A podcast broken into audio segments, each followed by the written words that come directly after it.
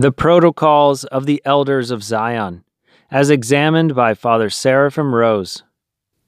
The following comes from the Orthodox Survival Course by Father Seraphim Rose, Lecture 9 Revolution. Editor's Note Many have said that the protocols are a forgery. Before making such a conclusion, it should be noted that the following saints and elders believe the protocols to be a genuine document. Saint John of Kronstadt, Tsar Saint Nicholas, Saint Barsanuphius of Optina, New Martyr Saint Vladimir, Metropolitan of Moscow and Kolomensky, Father Seraphim Rose, Elder Ephraim of Arizona, Elder Athanasios Mitilinaios, Father Ioanichie Balan of Romania, and more. Other saints may or may not have commented specifically on protocols, but have taught very similar things about Zionism and related matters, such as St. Paisios the Athonite, Father George Calciu, Elder Justin Parvu, and more. For more historical information about protocols, read The History of the Protocols of the Learned Elders of Zion by Oleg Platonov. The Protocols of the Elders of Zion as examined by Father Seraphim Rose. There is one last document we should look at in this period of the beginnings of the 20th century, before the great revolutionaries of our century, which is a rather controversial document. It is called the Protocols of the Elders of Zion, and because it presents itself in the form of a Jewish document, it has aroused a great deal of dispute. If you read any history book, of the two world wars, especially. In fact, any history book written before the Second World War, you will find there is an almost universal statement that the protocols of the elders of Zion are a fabrication deliberately to discredit the Jews, that it is a totally fantastic thing which has no reality to it. And they will point out that either the person who discovered it was himself an agent of somebody and therefore deliberately fabricated them, or else, as at least one source states, that he was fooled by the czarist police who simply wanted to invent these in order to make an excuse for eliminating the Jews in the pogroms. There are others who take the document so seriously that they tend to go to the other extreme, and they see everywhere a Jewish plot, so much so that they can hardly take a step without fainting. We must try to look at this document somewhat objectively to see what is actually in it, how it was found, and what is its significance.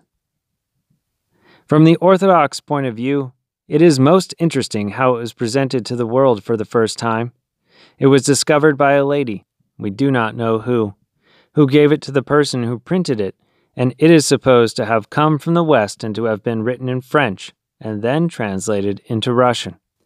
But the person to whom this document was given was a man by the name of Sergei Nilus, who printed it together with another document which he had recently discovered the conversation of Motovilov with Saint Seraphim.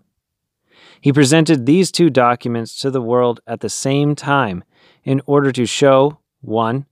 What is the truth of orthodoxy and the acquirement of the grace of the Holy Spirit, and 2. What is the plot of Satan to overthrow orthodoxy? It was printed in 1903. Nilus himself was a very respected ecclesiastical writer, a popular journalist who went to Optina and even lived there and various other places. And there can be no doubt that he had nothing to do with making up a forgery. He accepted this text as quite legitimate and presented it to the world as a warning we will see that the text has two new points in it which have not come out in previous revolutionary documents. But apart from these, it is exactly the same as the philosophy of Bakunin, Weishaupt, and all these other thinkers. Some people say it is not a very original document. It's plagiaristic, etc. And probably so, because all these ideas were circulating, and this particular document in fact, we see that one writer compares on one side of the page the protocols, and on the other side the text of Weishaupt, written in 1785. The philosophy is the same. And so, Most likely, this is a legitimate document, which is some kind of notes taken at a lodge of people who happen to be Jews, and they present the philosophy in a very Jewish way. Just as earlier, there were people who presented the revolution as a triumph of Pan Germania, and others presented the idea that the whole world would become some sort of French republic, and this took the form of some Jewish Masons or Illuminati who represent the revolution as their plot. There are some ideas here which are most significant for us. Whether they are actually responsible for the French Revolution as they say, and whether they are so influential, who can say? We have seen that all these secret societies are so small, so split up, so secret, so full of secret signs and handshakes and invisible ink, etc., that who can possibly decipher who is actually responsible for what? Our view is that this is most symptomatic of the philosophy which is going on at this time. And we shall see later on that this particular document had a definite role to play in Germany. The philosophy which is described in this document is one of absolute ruthlessness in bringing about a revolutionary government, and in the means used to bring it about, the using of people, like Marx used Bakunin, utter hypocrisy, killing off your enemies, spreading pornography in order to corrupt the youth, causing revolutions, taking first the side of monarchs, then the side of socialists, then the side of liberals, Democrats. Taking any side in order to push across your point of view and eventually come to power. They talk about the control of the press, the control of money, etc. Here follow a few excerpts to show the spirit of this document. He who wants to rule must have recourse to cunning and hypocrisy. We must not stop short before bribery, deceit, and treachery, if these are to serve the achievement of our cause. Father Seraphim continues his commentary. And this very philosophy can be found in the Talmud, which says that anything is possible. You can deceive any non Jew, a goy, for your own purposes. Father Seraphim quotes from Protocols the end justifies the means. In making our plans, we must pay attention not so much to do what is good and moral as to what is necessary and profitable. With the press, we will deal in the following manner we will harness it and will guide it with firm reins. We will also have to gain control of all other publishing firms. All news is received by a few agencies in which it is centralized from all parts of the world. When we attain power, these agencies will belong to us entirely, and we will only publish such news as we allow. No one desirous of attacking us with his pen would find a publisher. Father Seraphim continues his commentary. It is interesting here to note that, of all the groups in the world, the Jews are the ones who are strongest in this department because it is not possible to mention the Jews in even a slightly critical tone without having a representative of the Anti Defamation League come to visit you. That is why Orthodox publishers are very careful not to say anything about the Jews, because they know that someone will come around and begin checking up on them. And if there is something they don't like, they'll start conducting a campaign of slanders and arousing public opinion and all sorts of things against you. There are some people who talk about the Jewish peril. Of course, they go overboard about it, like Gerald K. Smith, whose main emphasis is the Jewish peril, and he is crazy about it. Father Seraphim continues to quote from Protocols. Our program will introduce a third part of the populace to watch the remainder from a pure sense of duty and from the principle of a voluntary government service. It will not be considered dishonorable to be a spy. On the contrary, it will be regarded as praiseworthy. We will transform the universities and reconstruct them according to our own plans. The heads of the universities and their professors will be specially prepared by means of elaborate secret programs of action. We intend to appear as though we were the liberators of the laboring man. We shall suggest to him to join the ranks of our armies of socialists anarchists, and communists. The latter we always patronize, pretending to help them out of fraternal principle and the general interest of humanity evoked by our socialist masonry. In the so considered leading countries, we have circulated an insane, dirty, and disgusting literature. In the place of existing governments, we will place a monster, which will be called the administration of the super government. Its hands will be outstretched like far reaching pincers and it will have such an organization at its disposal that it will not possibly be able to fail in subduing all countries. We shall have an international super government. Father Seraphim continues his commentary. This is back to Weishaupt, the French Revolution, and the idea of internationalism. Father Seraphim quotes from Protocols We will destroy the family life of the Gentiles we will also distract them by various kinds of amusements, games, pastimes, passions, public houses, etc. The people of the Christians, bewildered by alcohol, their youths turned crazy by classics and early debauchery, to which they have been instigated by our agents, by our women in places of amusement. The Masonic Lodge throughout the world unconsciously acts as a mask for our purpose. Most people who enter secret societies are adventurers, who want somehow to make their way in life, and who are not seriously minded. With such people, it will be easy for us to pursue our object, and will make them set our machinery in motion. Father Seraphim continues his commentary. Of course, this is the idea behind many of these people and groups that we have the real secret society, and we are going to manipulate all these other people. The communists are constantly infiltrating the anarchists, the anarchists, the socialists, the socialists, everybody else. And nobody can trust anymore. Nobody knows who is behind what. Father Seraphim continues quoting from protocols. We employ in our service people of all opinions and all parties, men desiring to reestablish monarchies, socialists, etc. We have taken great care to discredit the clergy of the Gentiles in the eyes of the people, and thus have succeeded in injuring their mission, which could have been very much in our way. The influence of the clergy on the people is diminishing daily. Today, freedom of religion prevails everywhere, but the time is only a few years off when Christianity will fall to pieces altogether. We must extract the very conception of God from the mind of the Christians. We must destroy all professions of faith. We persuaded the Gentiles that liberalism would bring them to a kingdom of reason. We injected the poison of liberalism into the organ of the state. We will prearrange for the election of presidents whose past is marred with some Panama scandal or other shady hidden transaction. Father Seraphim continues his commentary. They go on to talk about their creating a universal money crisis using the Masonic lodges. Father Seraphim quotes from protocols We must take no account of the numerous victims which will have to be sacrificed in order to obtain future prosperity. Father Seraphim continues his commentary.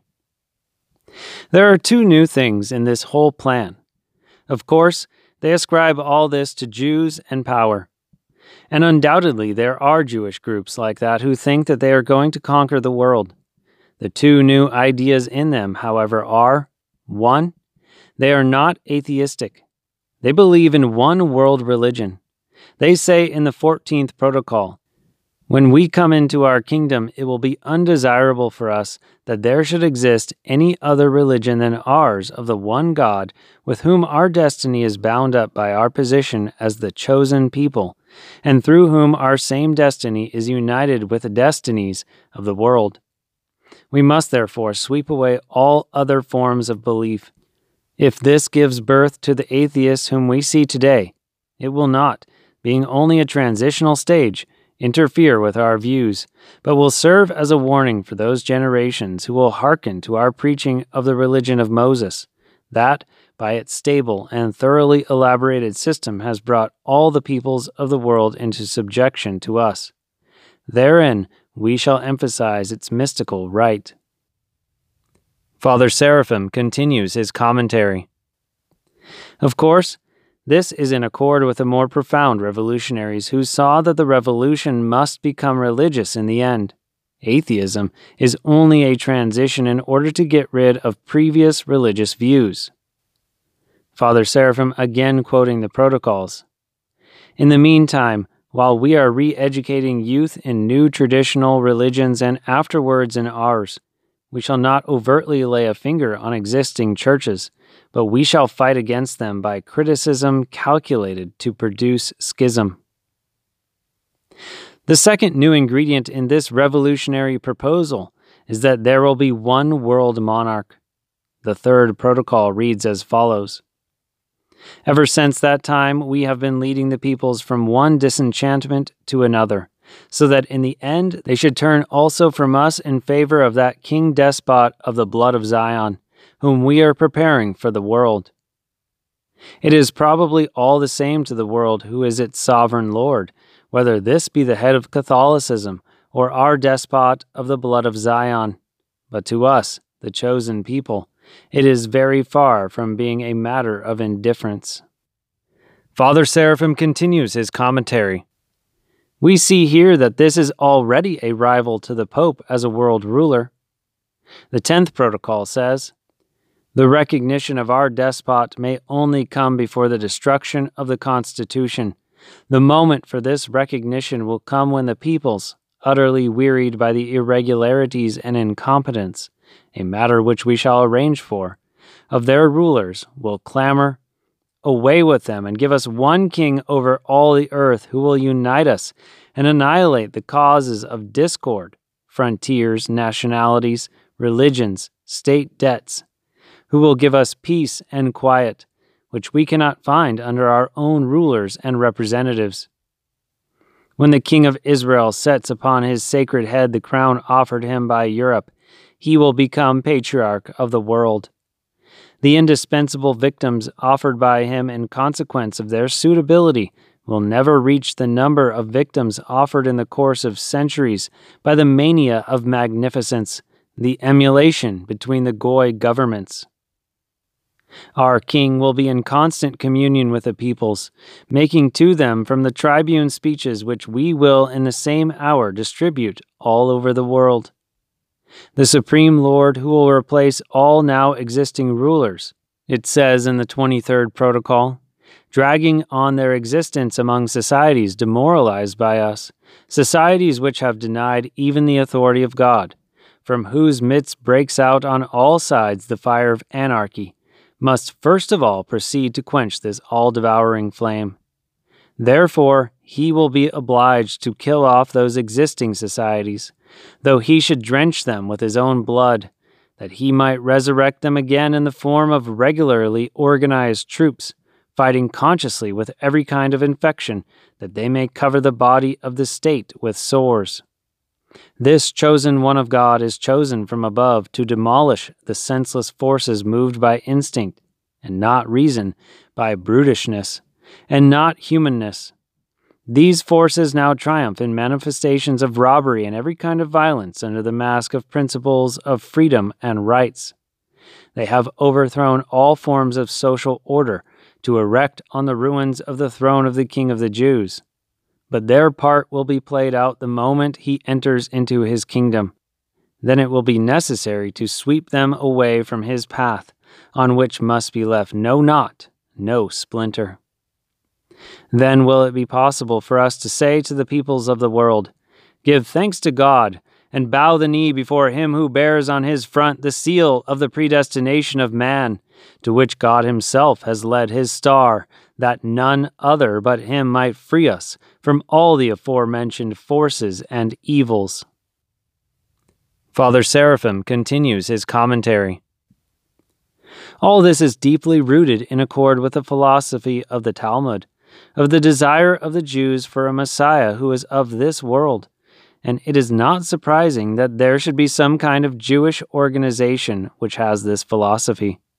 The philosophy is actually that of Marx the ruthlessness, the using of everybody else for its own purpose, the establishing of one world rule. Everything, except the fact that Marx did not believe in God. The interesting thing about this document is the historical significance it was placed to in the 20th century. A certain man named Rosenberg, who came from Russia to Germany after the revolution, brought this book with him and showed it to Hitler, who immediately saw in this something which he could use from two points of view. One, by showing this to the people, it would inflame their hatred for the Jews because they are trying to establish a world monarchy, and he could blame all the problems of Germany on them the currency crisis, the depression, the unemployment, etc. And say this is a secret society trying to take over Germany. And two, he admitted the book was very well written. Quote, I will use that as my philosophy to govern. And so this document became one of the very important sources for the National Socialism of Hitler, who placed himself in the place of the world monarch of the Jews.